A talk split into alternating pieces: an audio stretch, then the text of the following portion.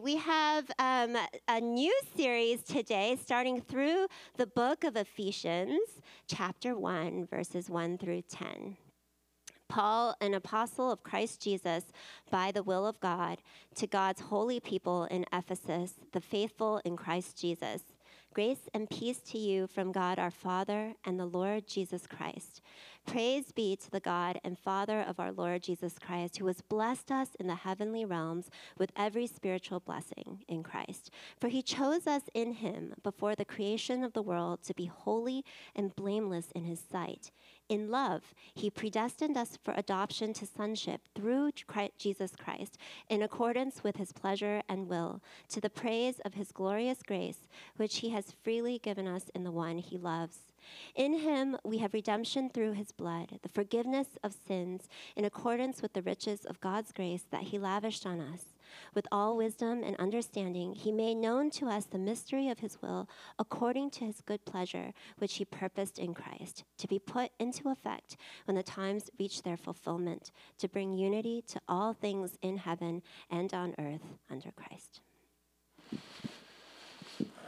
Thank you, Cindy. Thank you, Christina. It's really exciting to be launching this summer camp. For those of you guys who grew up in church and maybe know the VBS lingo, think of that, but it's going to be really exciting. Hope you can invite your friends. Uh, there's a lot of, of potential uh, opportunity there, so please take advantage of that. Uh, I've been thinking a lot about identity this week. It's the series title that we're, we're going through. Uh, for me, husband, father, uh, you know, wannabe uh, barbecuer, aspiring, you know, amateur photographer. I mean, these are things that are, that are true of me, you know, different aspects of, of what makes me me, the different identities of, of who I am. And you know what identity I've just been thinking about that I really just miss? It's the identity of being a college student. The identity of being a college student is such a sweet deal. I mean, not for everybody, there's different circumstances and all that, but to be a college student basically means society gives you a free pass for about four years to just, you know, study, dream, play, and do whatever you're going to do to try to figure out what your life's going to be about. It's awesome. And, you know, everybody shamelessly leans into that, whether they realize it or not. When you're a student of just being like, I'm a student, it's the most important thing in my life. Hey, you should come out to this event we're doing. No, I'm a student. I've got to be studying. And everybody in the quote unquote real world is rolling their eyes, but gives you that pass. Like, okay, you're a student. All right, you, you be busy over there. Not really. And, and figure it all out. It's a great identity. I was thinking about that. I was like, man, I wish I could be a student again. Um, but we all have different identities. You know, mom, software engineer, 49ers fan, Lakers fan. There's some LA people out here. I couldn't bring it myself to say Rams fan, but we'll get over that soon here as we console ourselves after last week's game. All these different identities that make up who we are, different aspects of who we are. They're, they're true things about us, but are they the truest thing about us? Isn't it interesting that some of the biggest questions we ask in life revolve around identity? You know, who am I? Why am I here? What's my purpose? Will anybody ever know, you know, you know the real me and love the, the real me? It's really important to understand who we are at our corest what our truest identity is. It just matters a lot. And so I'm really excited to go through the book of Ephesians with you. I mean, for starters, just as a quick side note, it's one of my ongoing goals here at Current to give us a quote unquote well rounded biblical diet try to hit different sections of Scripture. Uh, last series, we were in a gospel or a biography of Jesus in the New Testament. Before that, we were actually in the Old Testament. Funny enough, through looking through the lens of Hebrews, which is a New Testament book, but Old Testament, New Testament gospel. Now we're in a New Testament epistle or letter to one of the early churches to try to get in there and see what God might be teaching us from here. And Ephesians is just as good as it gets. Now, I understand it's all God's word, word so it's all, it's all good, right? But what, what Bible scholars say about Ephesians is it's, it's like a crown jewel of the epistles. Uh, it's, it's, it's the very it's the only book that Paul, in writing to one of the early churches, didn't have like issue that he was taking sight towards, right? He didn't have some heresy, some church problem that he was writing to, to kind of address. It was just him just breaking out all the stops and saying, man, consider these things. Consider who God is and consider who we are in him. If someone were to ask me, what is the book of Ephesians about in a word, I would say it's about the church. But if you look at it from a different angle, you see that it's also about our identity in Christ. because we see over and over throughout this entire epistle the phrase in Christ, who we are in Christ. And it, from just the text that we're looking at today, from just verses 3 through 14, that phrase in Christ shows up 11 times. So, this, this text, what Paul is trying to say through this letter is, is we need to understand who we are in Christ. And it's, incre- it's breathtaking what he tells us here, just in this text, let alone as we continue forward. And I have to confess, it's like I was sitting there this week preparing and looking at this text and thinking, oh my goodness, Lord, please help, because I can't take us to the heights that this text takes us to. That's actually true of any text, it's all God's word.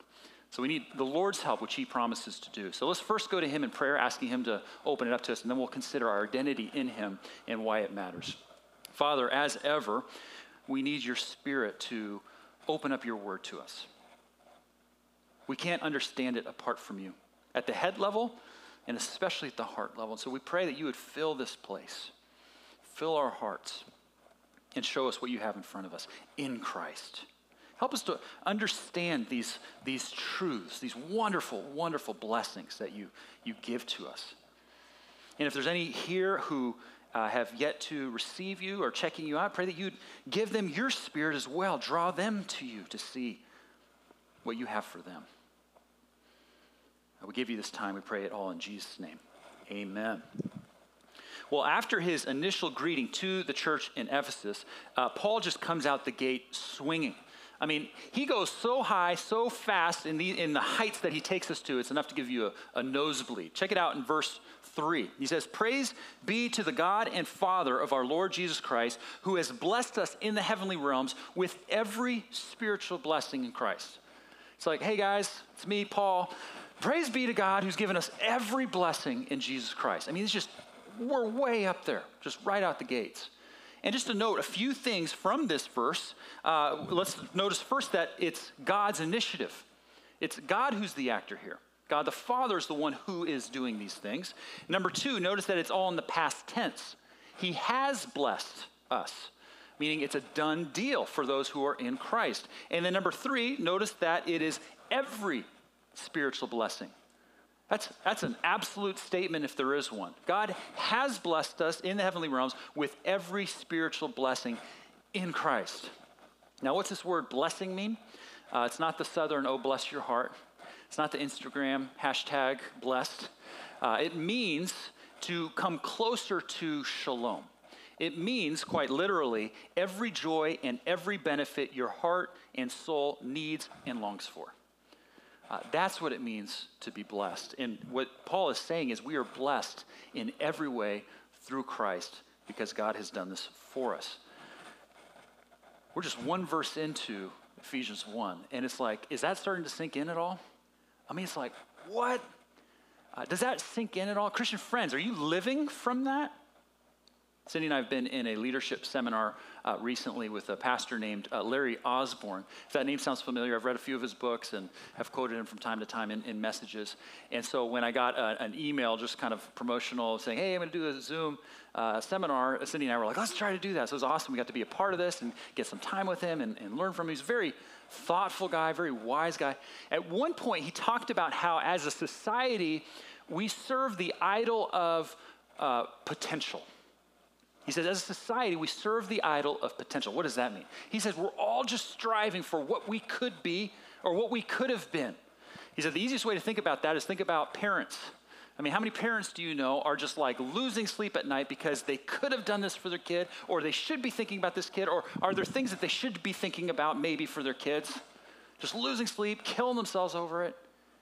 Now, that's not to say, as parents, we we're not to live to help our kids, you know, be successful and, and reach their potential. But if it's to the point where we're like killing ourselves over it, which is not hard to see in our society, it's like, well, the idol of potential. Or think about it in the workplace. Any of you guys bending the knee to the idol of potential in the workplace? Maybe you're living out of a fear of not leaving the impact in the world that you would otherwise be able to leave. Uh, maybe it's running around frantically from one thing to the next, task to task, and meanwhile, you're forgetting what's truest about you, and that is you are in Christ, for those of you who are Christian. Uh, that's all of us. And we all serve, you know, the idol of potential and, and many others when it comes to these different identities that we have. Uh, we just strive, and it doesn't say these things are bad, but approaching these things are all just in and of themselves bad. There could be wonderful things related to, to different aspects of our lives, being a parent, being in the workplace, or whatever it might be. But if that's the ultimate driver, we can easily enslave ourselves to it. And what Paul is reminding those who are in Christ is that you already have everything, everything your soul could ever need or want or desire for. So, okay, what are these blessings? Okay, he kind of talks real quickly. He's like, God has blessed us in the heavenly realms with every spiritual blessing in Christ. Uh, what are these blessings? Uh, verses 3 through 14, Paul kind of lays them all out. And actually, verses 3 through 14 in the original Greek language is one single long sentence. It's like Paul is just kind of bringing it all together and trying to articulate in this one little compact sentence of saying, These are the wonderful blessings. It's not meant to be exhaustive. Okay, there's many more blessings for, for those in Christ. Uh, and, and, by the way, we can't hit on all of them, let alone as deeply as we could. I mean, each of, each of these could probably not just be a sermon unto themselves, but a series uh, unto themselves. So we'll, so we'll touch on what we, what we can. But what are some of these blessings that we have in God? First of all, let's look at verse 4. For he chose us in him before the creation of the world to be holy and blameless in his sight. In love, he predestined us. All right, so here we see he chose us and he predestined us. I was once sitting in a Panera cafe and I had one of the back tables where I was working on a sermon. So I had my Bible out. I had this is back before many years ago before I did things on computer. So I had a like yellow legal pad, which is where I took my notes on. I had a bunch of like theological books spread out. It's like anybody kind of paying attention knew what I was doing back there. Okay, so I had this back table. I was just working on, on a sermon or whatever. And you know how when you're kind of hanging out or kind of in the zone like that, and you see someone out of the uh, corner of your eye just kind of making their way towards you. They could, they could go in different directions, but still somehow you know they're like coming towards you a guy had made an order. Uh, you know, well-to-do looking guy, thoughtful looking guy, had made his order and he was kind of making a beeline towards me. And I'm in the middle of study, trying to jam, do, do my thing.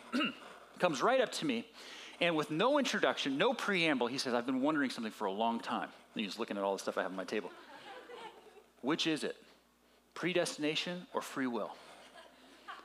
And I have to confess in that moment, I was like, are you kidding? Like, if there's ever a drawn out conversation, it's that. I'm like trying to get my stuff done. I'm like, oh, okay. but then I'm like, no, no, I got to push that thought aside. I'm like, hey, we got to have conversations when people want to have conversations. So I'm like, so, anyways, that happened in a split second. But he said, which is it, predestination or free will?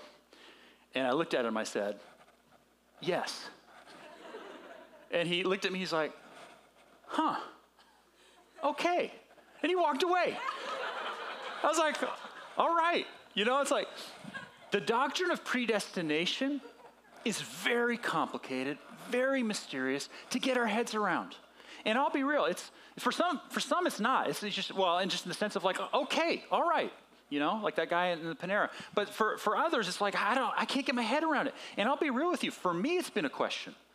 Uh, we do Alpha every other semester or so here at Current, uh, a class that we run for those exploring the Christian faith. And one of the questions we ask the first night of Alpha every time is if there's a God, what would you ask? And I love that question because it gets everybody talking and you get to know people. It's just, man, it's a wonderful way to just start to get into things. And a question that I've shared for myself almost every time, and I always say, hey, I'm a pastor, I'm a Christian, and you know, this is where I'm coming. The question I would ask is, I understand the Bible teaches both. I understand functionally that both make sense functionally, but how does predestination and free will work? How do those things go together? That'd be my question. And it's mysterious, it's complicated. I don't think we can get our heads around it this side of, of heaven. But the, the teaching is if your answer is to the question, why are you Christian? You say, because I chose the Lord. In a way, you're right. But that's looking at it from the human point of view. What Ephesians 1 is saying is Let's look at it from God's point of view. You chose him because he first chose you. Now, somebody will say, I don't like that. That's not fair. What about those who are not chosen?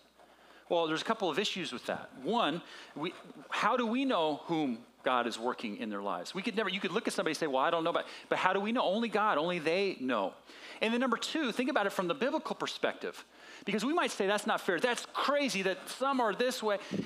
The Bible says, You know what's crazy? It's grace. That God chooses any, that He's gracious with any. Some will say, well, then why do our choices matter then? uh, Charles Spurgeon, a Baptist minister uh, who believed in predestination, uh, told a story that kind of got at this. He once went to visit a man who fell sick and was lying in bed. And he asked him how, how he was doing. And, the, and the, the man said, Well, I don't know what to do. I don't know if, I'm, if I should take my medicine. And Charles Spurgeon looked at him. He's like, What do you, what do you mean? He said, Well, I suppose if I'm predestined to live, uh, it doesn't matter what I do. And if I'm predestined to die, well, it doesn't matter what I do. And Charles Spur- Spurgeon looked at him and he said, Well, I can answer that one for you right now. It seems pretty clear to me because if you take your medicine, you're predestined to live. And if you don't, the doctor's telling me you're predestined to die. H.A. Ironside, a Canadian American pastor and theologian, uh, tells an illustration that doesn't wrap it all in the bone. Again, it's complicated. We can't get our, it's mysterious. Even we can't get to the depths of it. But he tells an illustration I think is really helpful that my dad shared with me at a young age that I thought was really illuminating. H.A. Uh, Ironside said, when someone draws near and listens to the Spirit impressing upon them the message of Jesus, the gospel of Jesus, and trying to decide what they're, what they're going to do with it. Are they going to respond? Are they going to receive the call? Uh, it's as if they're coming to heaven's gates, and there on the front post are the words, Revelation 22 17, whosoever will may come. Whosoever will may come. And as that person thinks about it, he goes, okay, man, this is, yes, I, I want to respond, I want to receive. Walks through the gate. If they look behind them, they will see on the back side of the post, Ephesians 1 4, chosen in Christ before the foundation of the world. It's like one of my old pastors used to say, it's like riding in an elevator. It just works. Predestination is mysterious, but it just it just works. He's like, I don't understand how it works in an elevator. I push I push a button, electricity goes from here to there, and uh, you know it, it, works on some you know levers and pulleys and weights and all that sort of thing. And I end up on this level that I had decided I wanted to go. It just I don't understand it, but but it just works. okay. Now obviously on a much larger and intense scale, predestination, we can't get our heads around all of it, but it just it just works. I mean, that's the thing about predestination because think of it this way. If you say I'm the reason I'm a Christian is because I chose God, well, you're, you're going to start to run into some issues. Well, what do you mean? Well, let's play that out. If you if you're saying I chose God, then the question can be, well, why did you choose God? Well, I chose God because I came to the place of understanding. Well, I, I chose God because I, I, I came to the place where I, I humbled myself, or I repented, or and you see what's happening there is we're all of a sudden saying in, in, our, in our own way, I came to choose God because I, I knew better, or I understood better, or I am better. The problem with that is that flies in the face of the gospel, which is it is all God's initiative, His doing, and nothing we can earn and just receive. The doctrine of predestination is mysterious, but the implications are extremely helpful and comforting. For starters, the fact that we, it teaches we are 100% responsible for our actions. While at the same time, God is going to use all of our actions for good. And then you have this thought of how He just knows you and me through and through. He's been thinking about you, caring for you, about what your life would be about. Psalm 139 uh, says it like this. Here's verses 1 through 2 and then 13 through 17. You have searched me, Lord, and you know me. You know when I sit and when I rise. You perceive my thoughts from afar. For you created my inmost being. You knit me together in my mother's womb. I praise you because I am fearfully and wonderfully made. Your works are wonderful. I know that full well. My frame was not hidden from you when I was made in the secret place, when I was woven together in the depths of the earth. Your eyes saw my unformed body. All the days ordained for me were written in your book before one of them came to be.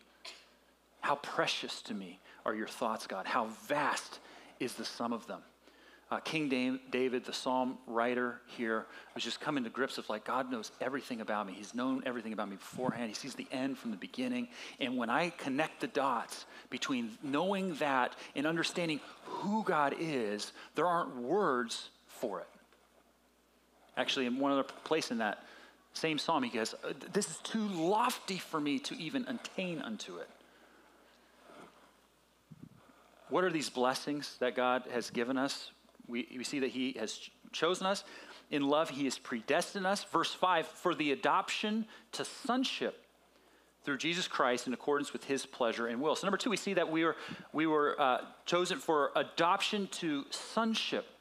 Uh, I love that our NIV translation, at least the one that we use when we're, we're preaching here, uh, use, keeps that word sonship because, you know, in, in, in, a, in, a, nod to looking at modernity and understanding wording and all that, they could have chosen sonship and daughtership. But in a way, they were like, no, in, to be faithful here, we really do need to keep the word sonship. And actually, if you have uh, at least my translation, the one that we're using today, you'll see that there's a footnote there that, that says this The Greek word for adoption to sonship is a legal term referring to the full legal standing of an adopted male heir in Roman culture. So, this is a, a radical thought. Think about this in its context. 2,000 years ago, Paul was saying both all Christians, men and women, sons and daughters, have the rights, have the blessing that God is saying are unto you like that of a Roman son adopted into their culture. What does that mean? Well, back then, in that Roman culture, in that, in that setting, the, there was a law that said if a Roman father wanted to adopt his son, he could do that, but the law stated he would have to do it and fully bring that son to be truly his, like just a, same as a son.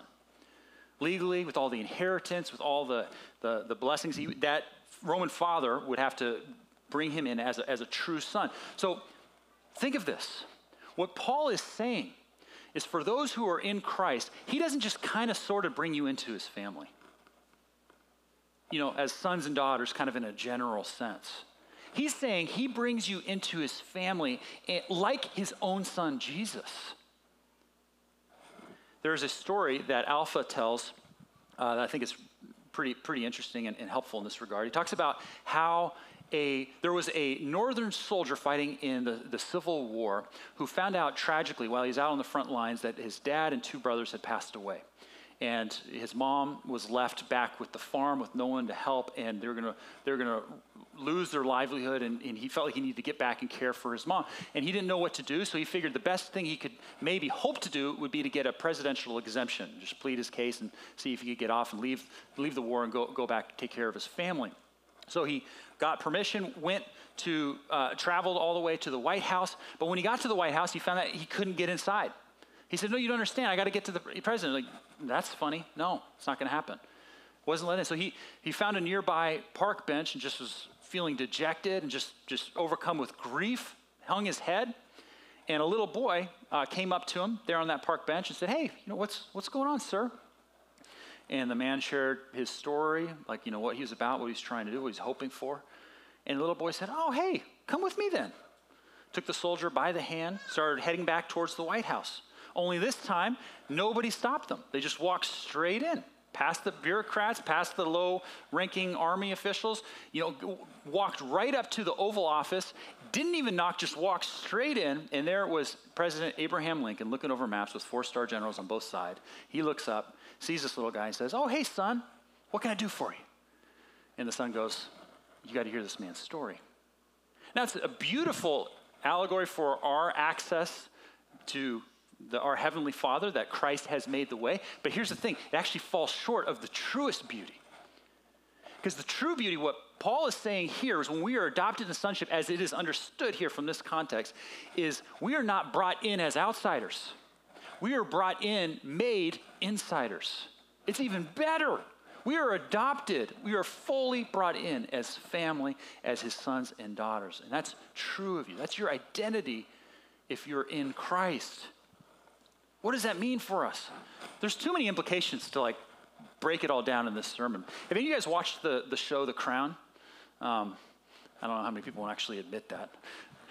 You know, The Crown, I don't think they haven't come out with a season in a while because I think the pandemic has slowed pr- production. It's about Queen Elizabeth, her family, and, all, and you know, the kids and them getting raised up. Um, there's this one series of episodes where one of the kids, I can't remember which one, one of the boys, is sent to like this boarding school. And it's kind of this thing where, you know, he's the prince. He's like, you know, son to the queen. And, but at this boarding school, he has to be just one of the kids, like one of the boys. Like he can't be like, I'm the prince. You know, it's like, it's very clear that's, that's kind of what the deal is for him. And so, you know, he enters into that space and it's humbling for him. He learns a lot by the end. I mean, he's, he's made fun of. He has to deal with like real, you know, all that stuff. And it's, it's a good lesson for him. But you know, it's funny. If you kind of like pull the lens back and think about it, if you think about it, if you were in that, that little guy's shoes, I mean, obviously he's really young, but like in a sense, you could think about it. He could have at any point when he's going through these hard times or struggling with this or that, he could have at any point been like, wait a minute, wait a minute. My mom's the queen. And while he wasn't going to be able to be like, I just expect this, you he could have just been secure and understood, well, this is, it's all trivial. It's like, it's, it's going to be okay. How much more true for you in Christ to know that you, your Heavenly Father is the King of kings, Lord of lords. Now, look, we only get a foretaste of it now in this life. And if you talk to people who have been Christian and can describe this to you, it's, it's a wonderful foretaste. But it's going to be consummated when Jesus returns. That's what verse 10 is all about. I'm not sure this is going to be on the screen. I apologize for that. But verse 10 says, to be put into effect when the times reach their fulfillment, when God brings unity to all things in heaven and on earth under Christ.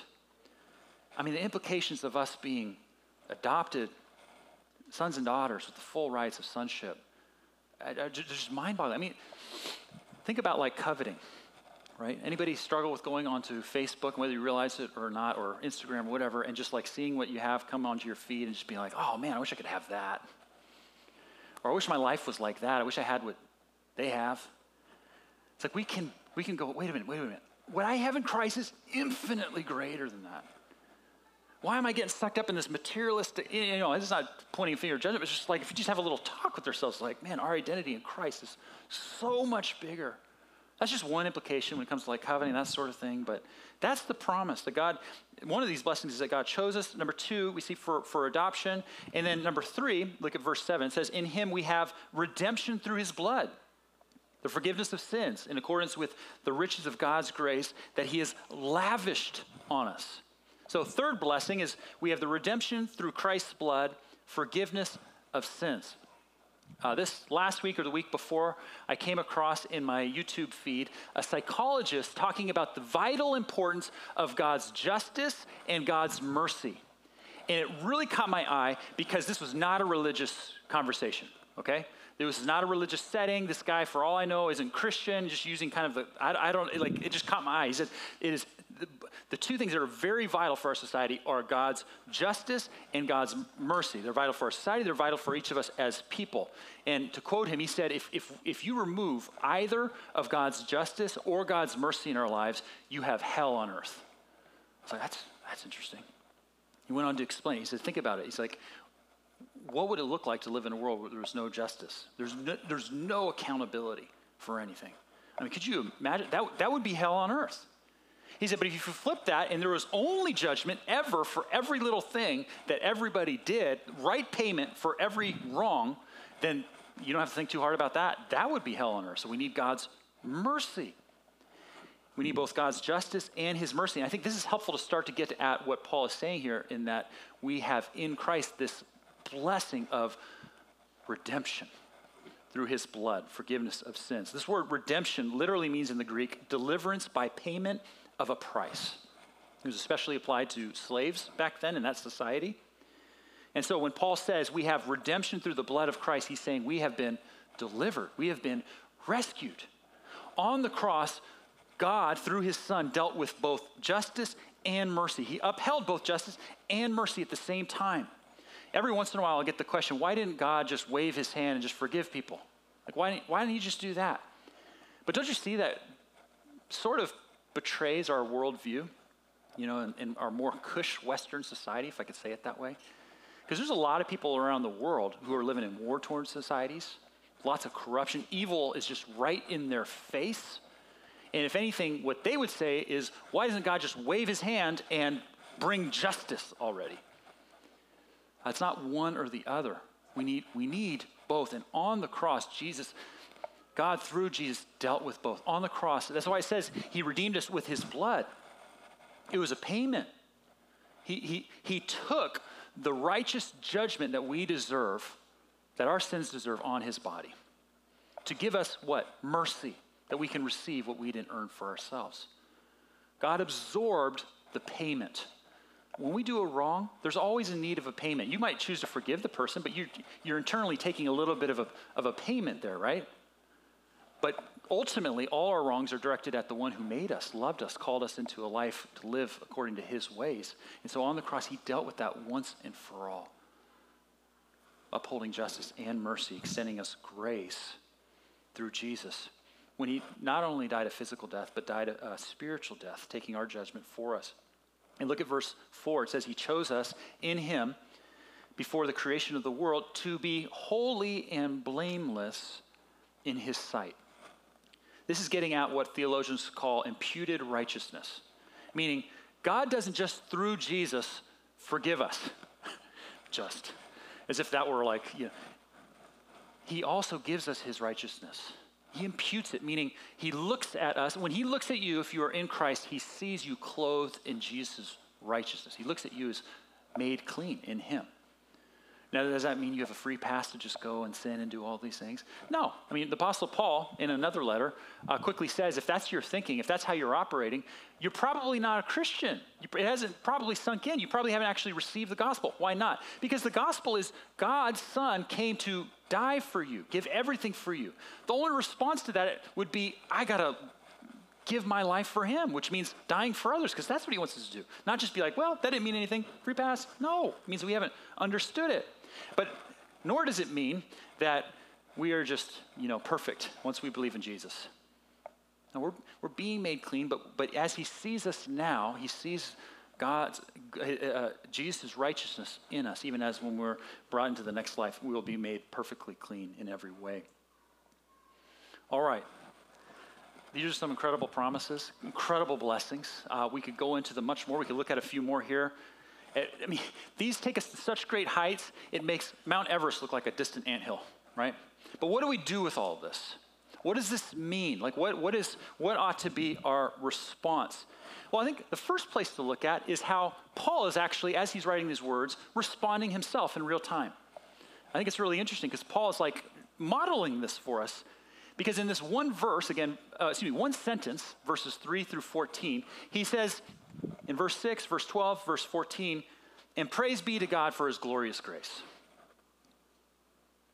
First response, it seems to me, for every spiritual blessing we have received in Christ is it ought to lead us to praise. It ought to lead us to go, thank you. Like what we were doing earlier today when we just sang. I often hear folks say, you know, friends of mine who don't identify as Christian, like, man, Christians really get into it when they're singing. Like, what, what's all that about? This is what that's all about. We're saying thank you. We're just trying to pour out our hearts in some small way for the infinite goodness that God has already lavished on us. It ought to lead us to praise. Uh, a while back, I heard a person share that the most moving stories are ones that elicit an emotional response. The best stories kind of move something inside of us. And so I, I went on this journey of self study of seeing what stories move me. And so I was just paying attention. So there's stories that really moved me because they made me laugh. There's stories that really moved me because they made me angry. I didn't like those stories as much, but I noticed that they moved me. And you, we relate to them. We, we kind of connect with them. But there's one type of story that compared to all others, moves me way more than any of them. And that is a story, a great story of self sacrifice. I mean, we're talking, it's not even close in comparison. I just, those stories of self sacrifice move me. And uh, if, in case you're thinking, well, maybe that's just because you're Christian and you know you have these core beliefs that are related to self-sacrifice in Jesus. I've also been paying attention to those around me, just to make sure it wasn't just me. I mean, I, case in point, Avengers Endgame. You guys watch that? Sorry, not sorry. Spoilers coming at you, but it's been out for a while. So um, that that time when Iron Man just at the end, you know, sacrifices himself to save all his friends, and all the character development that had been building up to that moment stretches back multiple movies. Who this guy is, and even in that one movie, or at least I guess it's two because of Infinity Game and all that. But anyways, it, he, it, it, he's he's doing all of this for, for, the sake of hopefully getting back to, to have a life with his daughter. You know, but in that moment, he just decides, you know what, I, the only way forward, I, the only way to save her and all my friends, everybody, I, have got to sacrifice myself. So, oh man, where's the t- tissue box? And you know what? The directors knew it was going to pull at your, your heartstrings and mine. And they're punks for it. If you watch that movie again, you'll notice something that, that I just I think is like crazy. It's like the, directors knew it. Like so, so, often when it's a moment like that, and the other characters are responding, right? He, he, get, he sacrificed himself, and all the other characters are like it's dawning on them, and grief is starting to set, and all that sort of stuff. You usually have accompanying that like the soundtrack of like emo instrumental like piece that is just like trying to usher in the waterworks, right? To just help help the help the cause. In Endgame, it was utterly silent. All you heard was like crackling of, of fire, because, you know, a war had just happened. You know, it was just crackling of fire. But it wasn't silent in the movie theater, at least where I was. I mean, it was so silent, I just heard everybody around me just like, everybody's just like trying their best to not like lose it in public. I was, I was doing, I was like, uh, the directors knew it. Look, I've, you know, I read uh, Harry Potter, and when you know, Harry Potter at the end sacrifices himself. Again, sorry about spoilers here, but man, it's been out. It's been out. It's been out. When Harry Potter, when Harry Potter sacrifices at the end, when I read that, I was just like, I lost it. You know, I'm not one to lose it, but I was like, oh, okay. Then I went to watch it in the theater, and I knew it was coming. I still lost it. I'm like, dang it.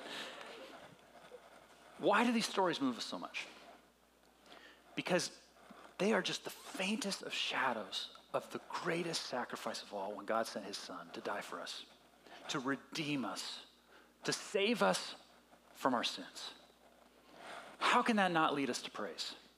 How can that not lead us to say, I praise you, God, for your glorious grace? How can that not lead us to sing, Amazing Grace, how sweet the sound? A saved wretch like me. I once was lost, but now I'm found. I was blind, but now I see. It ought to lead us to praise. But number two, it ought to lead us to live it out. If you allow me a kind of a cheesy illustration here, you remember the, the Gatorade commercial, Is It In You? Uh, of it, is that like too old now? I don't know if everybody knows that. It's like, is it in you? It's like that was a major Gatorade ad push for a while, promotion.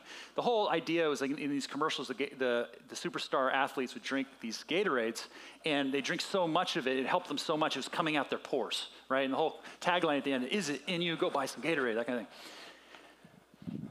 cheesy example, but if, if every blessing of Christ is in us, if, if, if that's in us, ought it not come out of us in every aspect of our lives? When you talk about the, the, the full, truest identity we have in Jesus, ought that not overflow into all other identities that we take in this life as we live out who God calls us to be, to be loving people, self sacrificing people, serving, caring, looking to the needs of others, even before our own. We ought to live it out.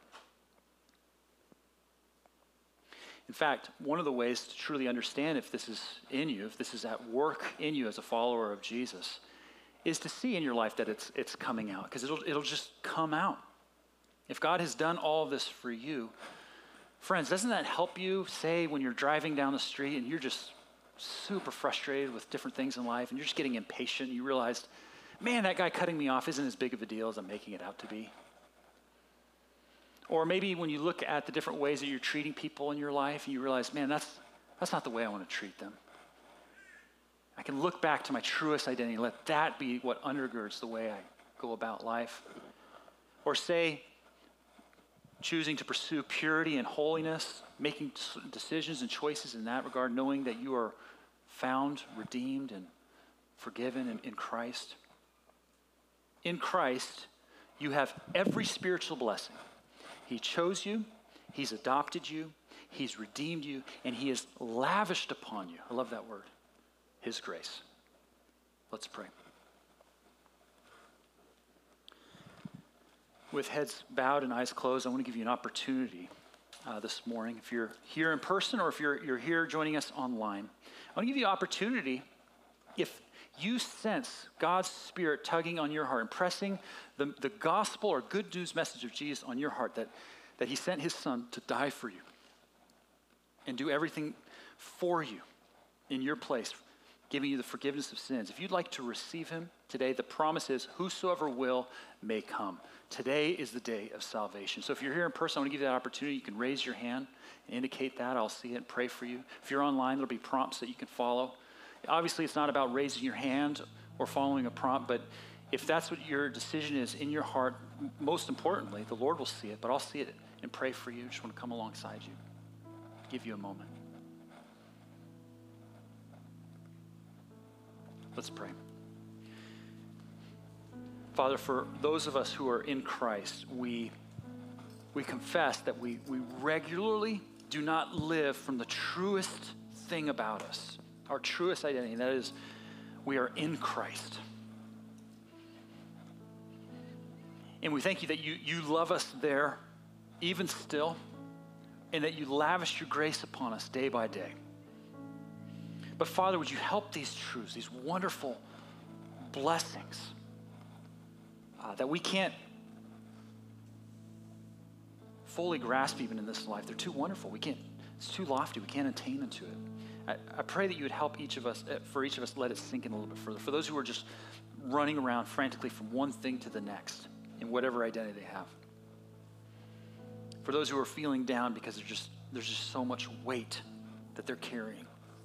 Whatever the case may be, Lord, would you help give them the deliverance that you offer in Jesus? Or actually, live from the deliverance you've already given them.